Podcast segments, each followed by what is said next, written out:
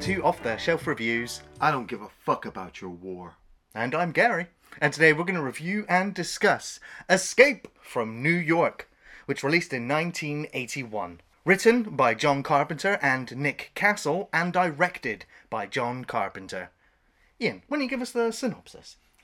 Well, the story follows Kurt motherfucking Russell playing Snake Plissken. Snake has been sent to New York City maximum security prison in 1997. But while also there, the President of the United States has crashed his plane into the city and has been captured by the Duke, played by Isaac Hayes. It's down to Snake to get in there, get the President, and get out within 24 hours. Oh, Snake Plissken in my cab? Wait till I tell Eddie. hey, hang on, Snake. So John Carpenter actually finished this script before he'd even shot Halloween, and he shopped this script around. But every studio just went, mm, "No, it's too violent. Uh, we don't, we don't want to, we don't want to fund this or finance this or help you make this." Lo and behold, obviously a few years later, with the huge success of Halloween, Yep. it was like, "Hey, John." What was that film you wanted to make? Here's your money. Yeah. Go, go right ahead. And uh, and they were like, but you must have you must cast these leading men in your role. Yeah. And John Carpenter was like, no, these are all old actors. Like I, don't- I don't want Chuck Norris. Yep, yep. You know, I, I, I don't want Clint Eastwood. Charles you know? Bronson. I don't want Charles Bronson. Yeah. Uh, I want to work with the guy that I worked with on Elvis a few years ago. and at this point, Kurt Russell was like, I really want to be in your film, John Carpenter. Yes. Because I want to break away from all the Disney movies that I've been in in Yeah. all of my early career. If I don't break that mold, I'm going to be playing these sort of characters forever. Yeah. So the studio was reluctant, but they you know, they took a chance on him, and well, Kurt Russell just got instantly iconic in Yes. the '80s action genre. Man, this movie, like, I don't even think I need to be here today. Gary could probably just do this. I could probably just put a sign here that says great where I am, and that's it. Like, this movie has been with me for uh, 40 years. Like, well, 35, because, like, I was, I was a kid when I saw it. You know, I was real young.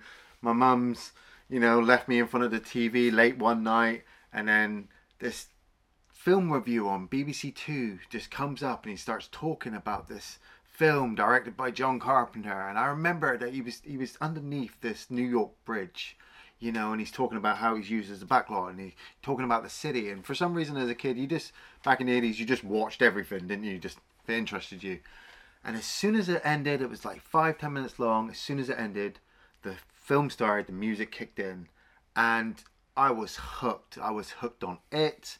I was hooked on John Carpenter. Like it, I, I suppose I saw this, didn't realize who he was. Then you know, a few years later, I think I caught The Thing, you know, or Big Trouble in Little China, and then I start putting one and one together. Oh, he does Halloween. Oh, I need to watch Halloween. And oh, he did In the Mouth of Madness. Oh, I need to watch that. Oh, did Vampires? Oh, fuck, I'll fucking take that. Oh, he did this film called The War that nobody ever. I'll fucking watch that shit too, John. Just bring out, and it just all boils back to this movie. It does. It's absolutely iconic. From the the Statue of Liberty head on the poster. Yes. To I mean, it, it's a bit like schlocky '80s machoism, you know, Yeah, dude yeah, on the cover with a gun. But yeah, when the film starts and the score hits in, you know, it's very minimalist, of course, as John Carpenter synthesizer. Yes. But it builds and builds and builds as we have Jamie Lee Curtis narrating this intro to us, explaining how the crime percentages rose astronomically in the late 80s. Yeah. And that by the future of 1997, which is now, Yeah, yeah, yeah. all of New York has been walled off and has become the country's maximum security prison where once you go in, you don't come back out.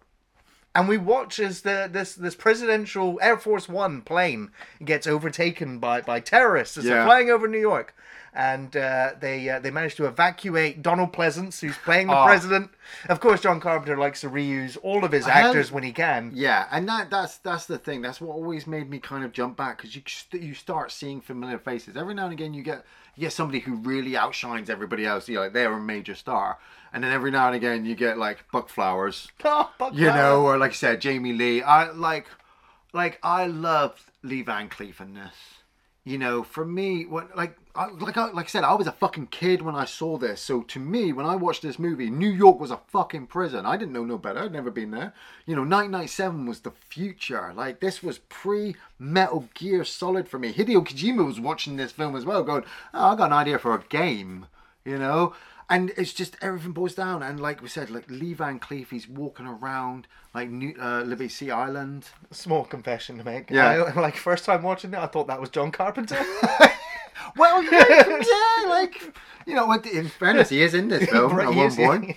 Um, but I think we got what Charles Cyphers, I think he is, who you know, who obviously alerts Lee Van Cleef that the, the plane is going on. But just everything just looks amazing. We've got Tom Atkins, you know, Yeah. you know, reporting about two prisoners who've just tried to you know, swim across the river on a little makeshift raft, and this helicopter just comes along, blasts them, and then flies off. This is the future. The, the police don't give a fuck, Right. You know, they're encamped on it as a fucking army, you know. But yeah, the Donald Pleasence in the plane gets put inside that little egg-shaped pod. it is for me. It, it It's- the most ridiculous thing in the film. Yeah, but it looks so comfy. Well, Like- it looks small. This this is like the millionth time I've ever seen this movie, and this time I actually just imagined Donald Pleasence inside this pod, like swirling around, like holy shit, like, hit building after building and crashing down. Tracking Air Force One. He's down. It's the escape pod. And uh, we do actually get to that spot where the egg has crashed into the city, where the, the rescue team have helicoptered in. Yeah. Van Cleef's in there, and he's basically just looking at it. He's like, he's gone. Yeah. And uh, they end up getting approached by this gang member. Yeah. This like Sonic haircut. yeah, Frank Doubleday playing Romero. I like. I always thought that was Michael Biehn. You know? Very similar face and voice. Yeah. But it's the guy from Assault and Precinct 13 who ends up shooting the kid, which is like, you know, another iconic John Carpenter just moment there. And the way he just breaks it down to Lee Van Cleef, like he's in control. You know, you touch me, he dies. You're not in the plane in 30 seconds, he dies. You come back in, he dies. he reveals the president's severed finger, doesn't he, with Yeah. the ring to make sure they know that it's real. It's real, yeah. And so Lee Van Cleef just Hawk just gets his guys out, jumps in a helicopter, they, they fly off, and we'd already kind of seen uh, Snake Plissken get walked into the prison just kind of get told to stop, and now we've got Hawk, Lee Van Cleef's character, coming up with the idea of sitting Plissken down and discussing this mission. Oh my god! It's probably my Oh. favorite scene in the whole film because the acting here is really good, and we, uh, it's our first real introduction to Snake because we've seen like, bits of him, almost like POV is.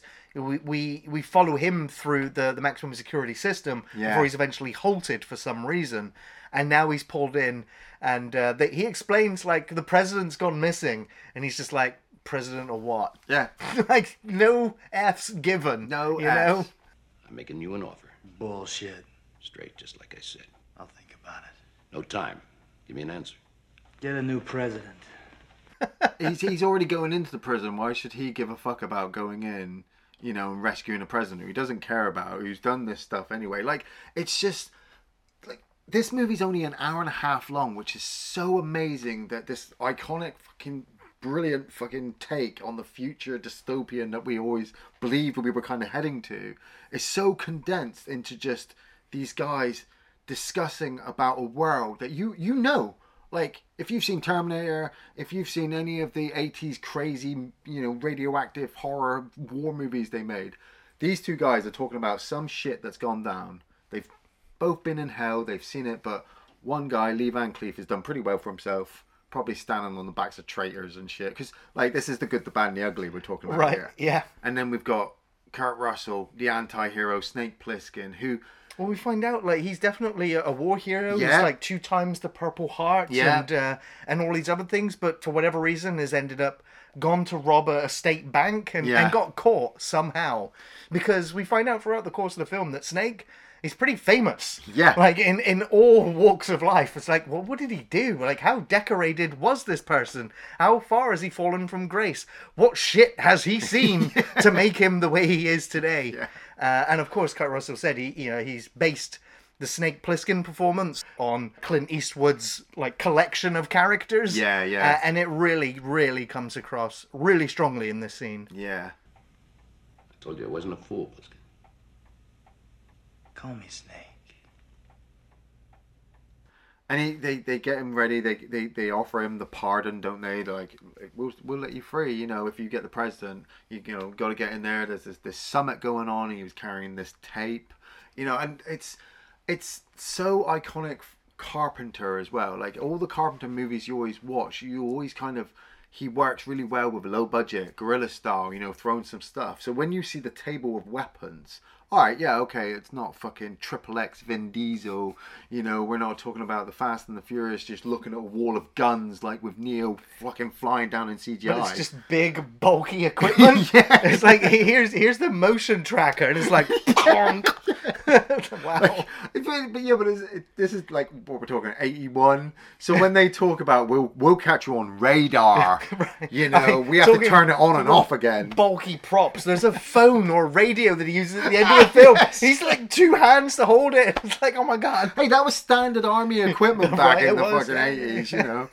and that's what I feel like gives it some finesse because this was the future at one point. So even when he's walking over to the glider and he's getting ready to glide, and this, you know, it's not CGI of him flying into the city. You know, that's Kurt Russell sat in front of a green light while they've got their like.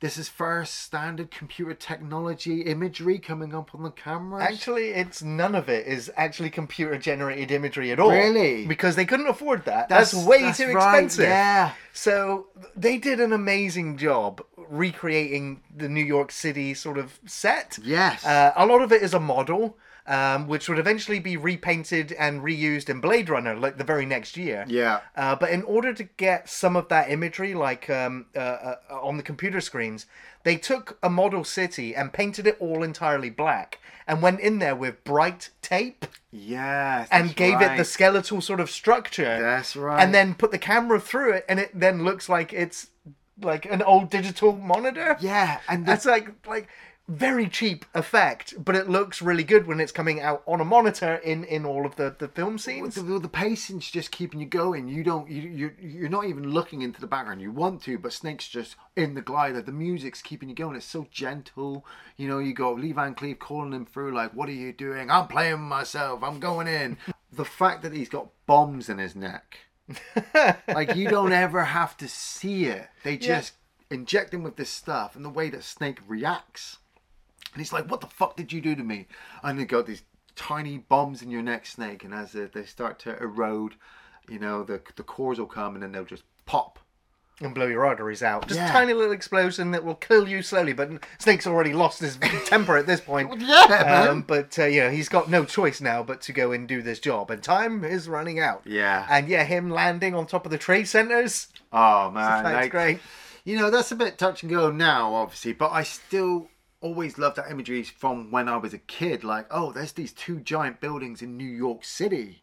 You know, that wasn't a fantasy then. They, they were they were real, but they were utilized. What he has to um, take the elevator down to the floor 50, and then he's got to walk all the rest of the way down. So obviously, people have tried to use it as like. That kind of is a bit of the problem with the movie is that the scale of the city doesn't have the population.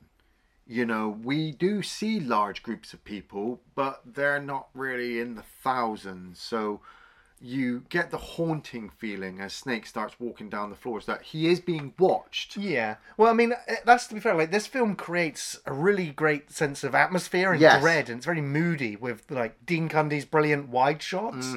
We find out that being out at night in this prison city Oh, is the worst idea. Being anywhere in the prison So, city. So, I mean, of course, for the bulk of the film, it takes place at night. So Yeah. you can imagine most people would try to be trying to keep themselves safe and instead of going outside. Because when we do follow him around, you know, there's a moment where he just like sits in the chair in this empty city space, just like, what, where do I even start now? Like, where do I even go? That's it. And like this is East St. Louis, Illinois, that they actually filmed That's in right. because obviously they couldn't film in New York City, but they managed to get to Illinois, and it just turned out that there was, had been a giant fire, like five years before, which had destroyed buildings for blocks, and so they were able just to at nighttime just get all these great atmospheric shots for Snake Plissken to establish himself.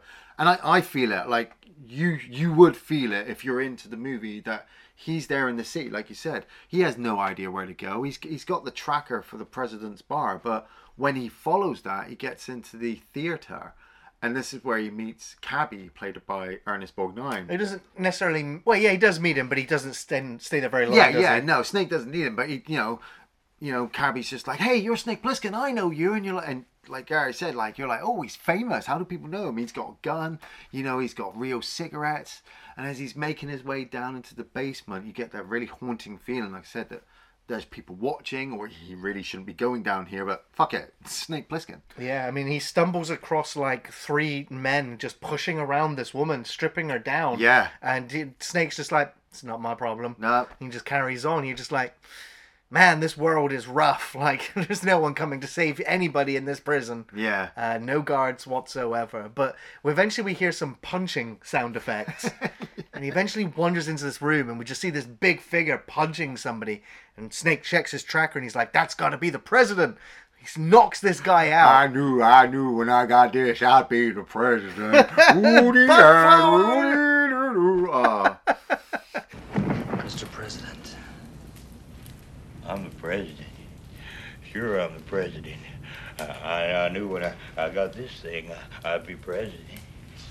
It's a great comedic scene. It really is. I mean, Buck Flower is just excellent uh, in this small role. And he's just like, yeah, I knew I'd be president one day if I got this. It was just laying around. I just put it on. and when And you- Snake just smashes it Yeah, in the wall. yeah. So we cut back to those in the office, and they're just like, Oh my God! the president's dead!"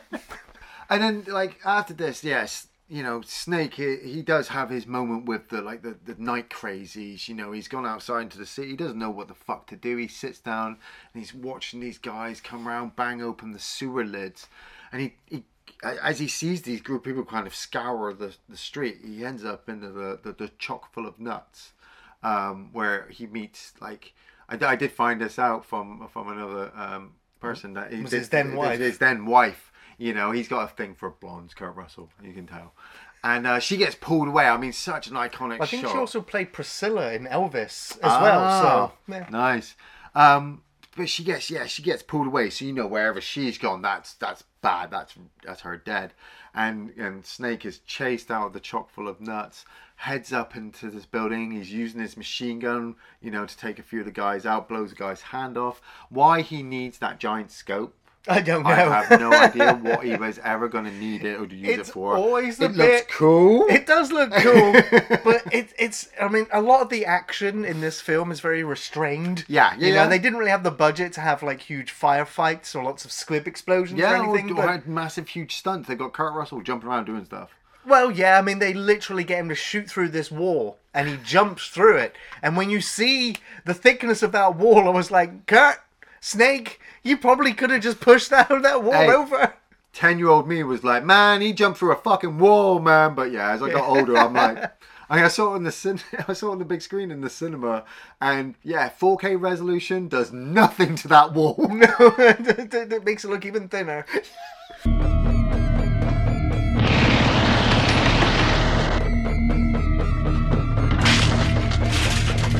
Uh, but uh, as he as he's racing to get away, Cabby pulls up just at the end of the alleyway and it's like, Snake, get in! oh man, Ernest Borgnine then just rides him away, playing the same music he was listening to in the theater. like his like. Is that guy always that good, Ernest Borgnine? Oh, you know, yeah. he's just he just makes every role so fun. Like Airwolf, The Wild Bunch, fucking Poseidon Adventure. Poseidon Adventure. Adventure, yeah. You know, and Cabby, you know, he's like Snake Plissken in my cab. Oh, you wait until I tell Eddie it's going. And I always believe Eddie's not real. I think Eddie's in his head. I always, I've always believed that It that. could be, yeah. It could be. Cab, like, like. Cabby's back history, like where is he getting this fuel? Does he just cab people around? Is he living in this cab? Does he have his own place? It's like this such an awesome kind of back history you could just make up for yourself. Yeah, yeah. Um, but he, he gets convinced by Snake abruptly to head to the smartest person in the city, the brain or brain, and they head to the New York City Library, I think it is. That's right. And they pull up to the uh, the steps and they walk up and they bang on the door with a shoe, and uh, Adrienne Barbeau answers, Maggie. or her bosom answers. I'm not entirely sure. Yeah, Adrienne Barbeau is not wearing very much throughout the course of this she movie. is a beautiful woman. Between this and the fog, I I had a I, I loved her as a kid. Oh, um, yeah. her, yeah. well, she leads them down uh, to Brain, and we're she, we're explaining that the Duke, A number one, Yes. uh, literally gifted Maggie to the Brain uh, for all of the talents that he's provided the Duke in terms of getting electricity or power or energy or sustaining basically fucking- his mini empire in this prison system. He's got an oil pump in, In his room, basement, yeah. like, I guess they struck oil in Yeah, New York. yeah. the authorities don't know about it clearly. man, Harry Dean Stanton in Yes. this. Oh, he's so iconic. Like you could just list Harry Dean Stanton movies all day, and there's probably not a bad role among them. No, no. and and the fact like you know well, he'd, he'd go on to do Christine as well Yes, as the yeah. cop you know and he's just so charismatic in this like I'm I'm always on the on the side that I prefer not the deleted sequence at Sure. the beginning like I know it's out there but Yeah.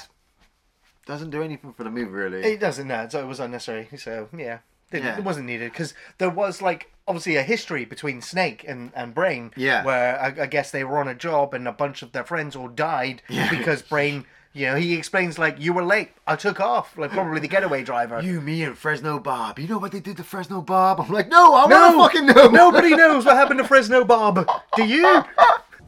We were buddies, Harold. You, me, and Fresno Bob. You know what they did to Bob? so amazing. But Snake's just like, yeah, you got to take me to the president. You know, if you do, I'll get us all out of here. I'll get pardons for everybody. You know, you you get the feeling like Snake isn't gonna keep his word, but if pushed, he will keep his word because you know he he is. He also d- gives off this kind of honourable man stance. Um, but yeah, them cabby they jump into the cab and they, they drive to this like abandoned station. Well, well actually, the, the Duke starts pulling up, doesn't he? Yeah. And Beverly Hills 2, Beverly Hills Cop 2, Beverly Hills Cop 2, like it it was what the third time I'd watched Beverly Hills Cop 2 that I realized they'd stolen the music from fucking Escape from New Really? York. Yeah. yeah, there's there's this tune, the the the do do do do do do do the Duke's music, and Yeah. people up, and they- steal the car and they kind of drive off. They had in the in Beverly Hills Cop 2 when the villains turn up. That's That's the same music. tune. Wow.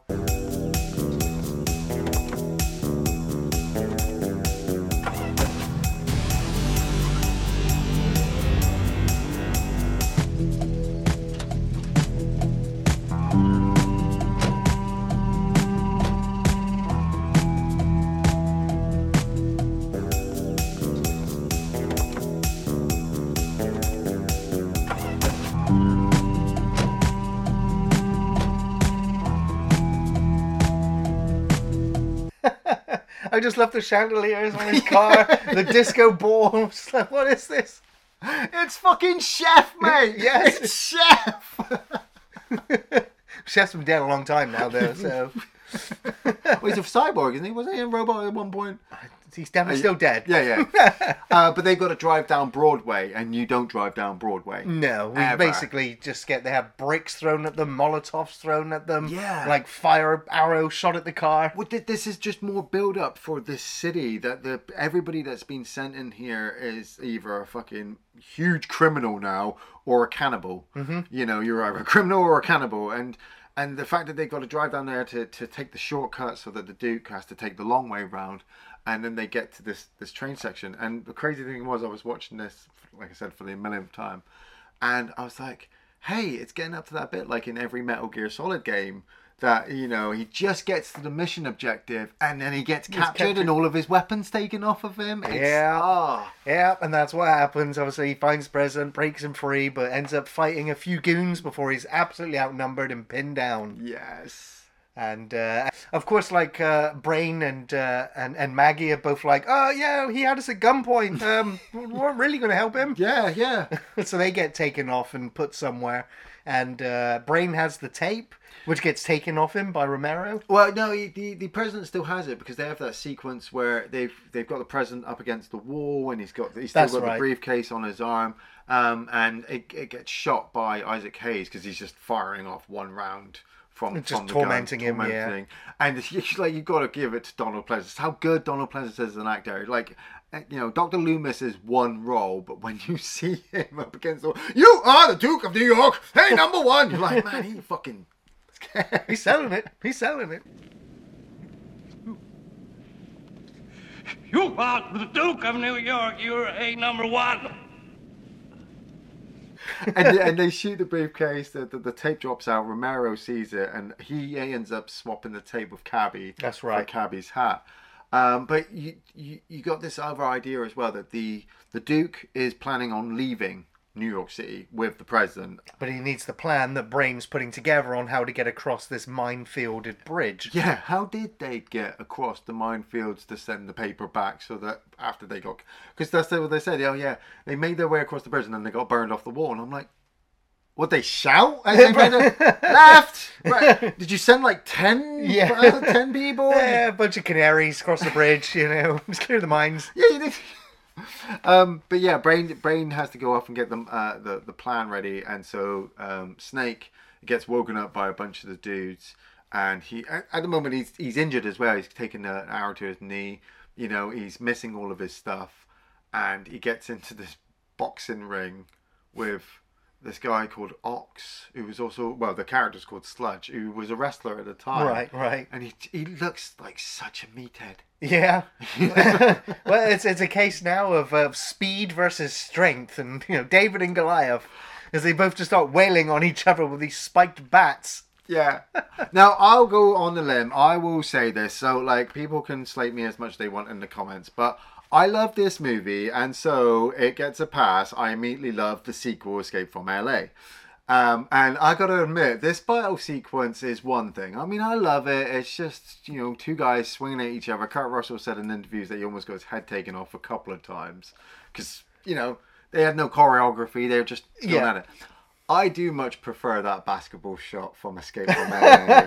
like you watch that Yeah, shot, yeah, it's yeah. fucking amazing. That Kurt Russell just went, you know. I- Yeah, I I don't like this fight scene in this film. I think it drags. You watch your mouth. I'm You watch your mouth. it drags. It's poorly choreographed. It's so like I hit your shield, you hit my shield. Yeah. And rinse and repeat. But it- and again and again and occasionally. You know, Snake will crumble and roll over and get back up and counter, and But- but then it- they do it again. Yeah, but it's also broken up quite nicely because obviously we, We do keep follow cutting Brain. away, yes. You know, we follow Brain who takes Maggie to where the president is, and they kill Romero, and um, Maggie shoots the other guards. That's right. So you know, They're like about said, to find the president and escape because they still want to get out of. The It's an hour and a half, so like we are we are going on a quick pace, and so when you get that quick hit from, um, I was gonna almost gonna say fucking MacReady then. I was almost gonna say A year later. Yeah, yeah, yeah. When when when MacReady, Kurt Russell, Snake fucking nails Ox in the gut with the basket, uh, the the baseball bat, and then whacks him in the back of the head. It's the fact that it sticks in his head Yeah. as he just falls against the ropes, and then great snag, snag, snag, snake, and he hits the catch on on the, The button on the guy's wrist, yeah. which alerts you know the cops that actually Snake's still alive. Oh, he's the only one who knew about the secret catch. I'm like, it's a giant eagle's head with a button. Yeah, I would have like these guys must be dumb as fuck. but but the the guys had already been alerted by the prisoners that they had the president. They'd taken out Snake, and so you know they figured like, the the army's plan on going in there and just laying waste to everybody if needs be, yeah, if yeah. needs be. So now they've been told to stand down. Lee Van Cleef's got out the giant fucking the walkie-talkie. walkie-talkie to tell them to stand down.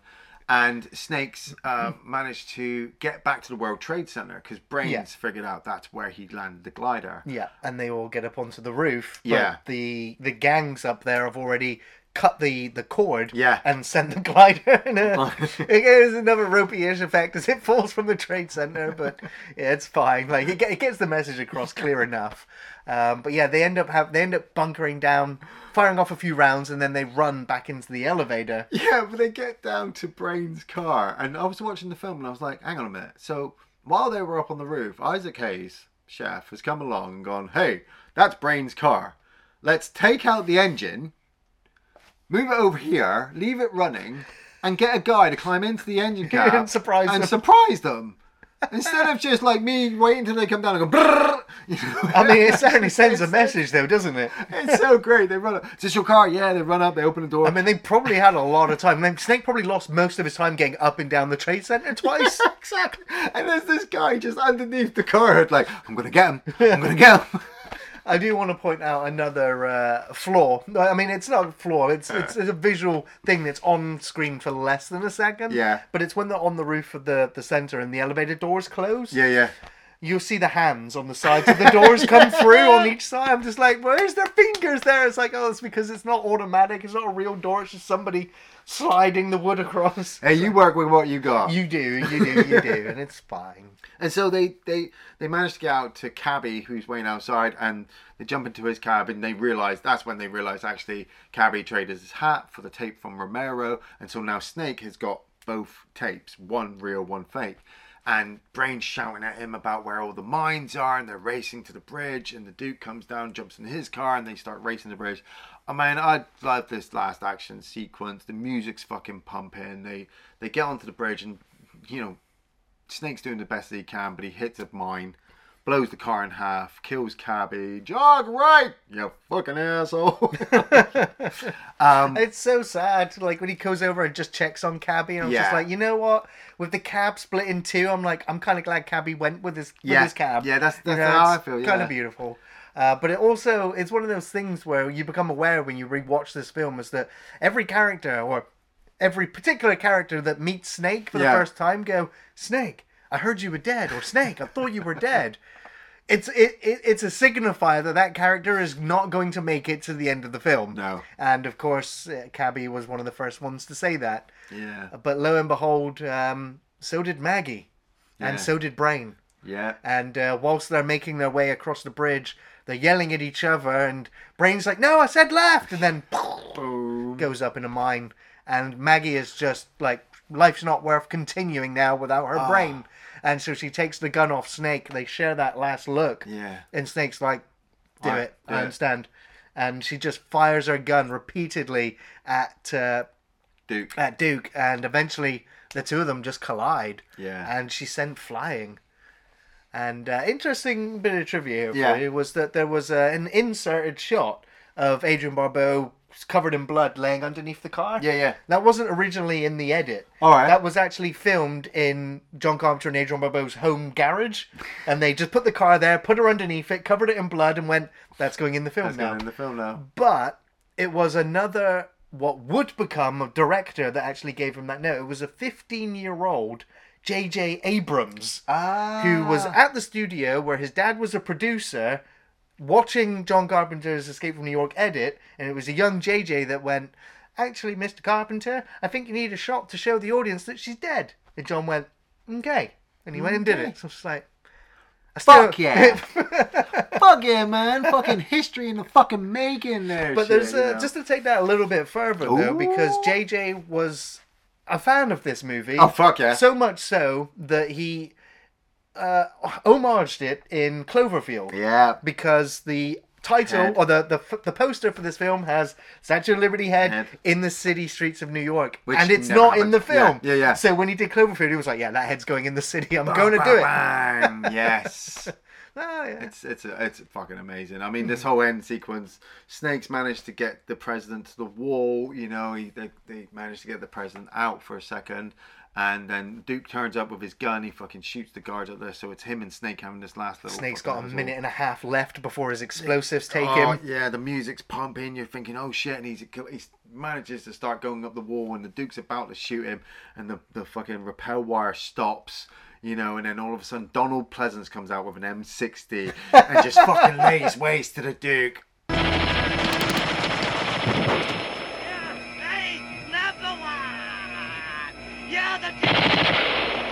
Duke!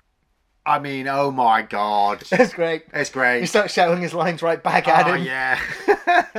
it's like, yeah.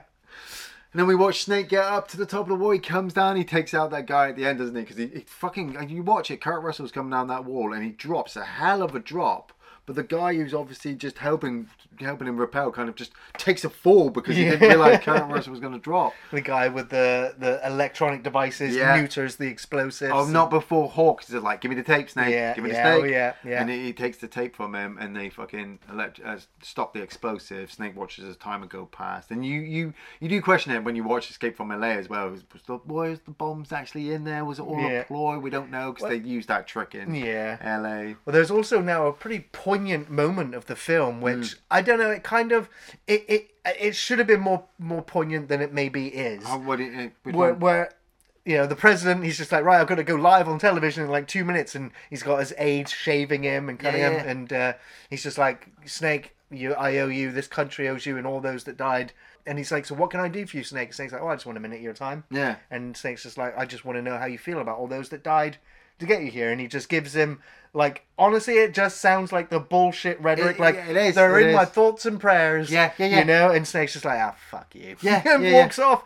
And then it cuts to the president doing his speech and he's playing the tape. And, and it just starts playing the music from Cabby. See, I, I, I I think I know what you mean, but I, I mean, for me, uh, like, when I first watched it, I didn't really get what that moment was between Snake and the president. Sure. It was the moment after that broke me down, and you know, after everything I'd been through for the movie, the dramaticness, the craziness, when that music kicks in the end, and Donald Pleasence looks uh, like down, like what the fuck, and Snake's pulling out the tape. That's what I got. I- Yeah. you know, as a kid, I was like, oh, Snake's just pulled a fast one. But as I got older, I like I said, I, I got what Donald Pleasence was kind of, you know, emoting to me. You know, oh yeah, I am really sorry that these people died as I'm looking in the mirror, not even looking you in the eye. You Yeah. know, I just want to get back on TV because, you know, I'm happy that I'm safe. And that kind of it kind of reminds me of how he was at the beginning where he's just like, get me to the pod. You know, it's the president Yeah. or no way. And which- everyone on his plane went down and died. yeah, which would would lead, which would be you know re-led into Escape from LA when they do it in that, but it doesn't come across as well. Yeah. In that one, it's just a rehash of this. You know, the whole moment between Snake and Lee Van Cleef at the end, where Lee Van Cleef's like, "You're gonna kill me now, Snake." Like, could he take Snake?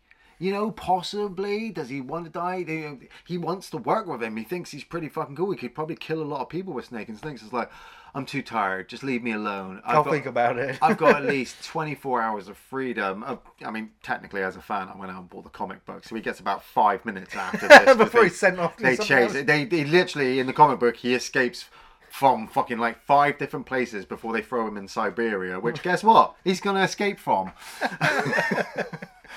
But the music just kicks in, and the credits come up, and the movie's over, and it's just so so tightly packaged. Oh, yeah. everything's just Well, what were your favourite scenes from Escape from New York? You can really fucking ask me that. Well, you can just say opening credits, end credits, and everything in between if you want to. I can, good. I, sh- I everything. Just, oh man, it's, ah, like I don't know which one to pick. Obviously, Adrienne Barbeau is like right up there.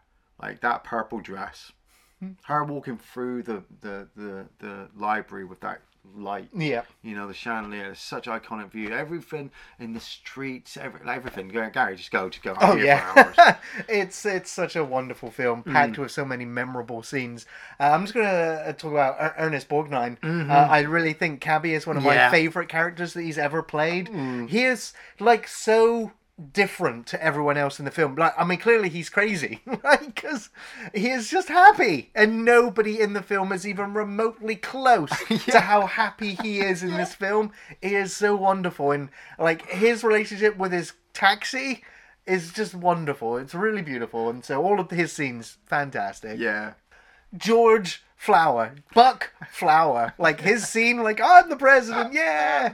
Just like he's only he's only got like 20 seconds of screen time, but he just nails that one comedic moment Yeah. to perfection.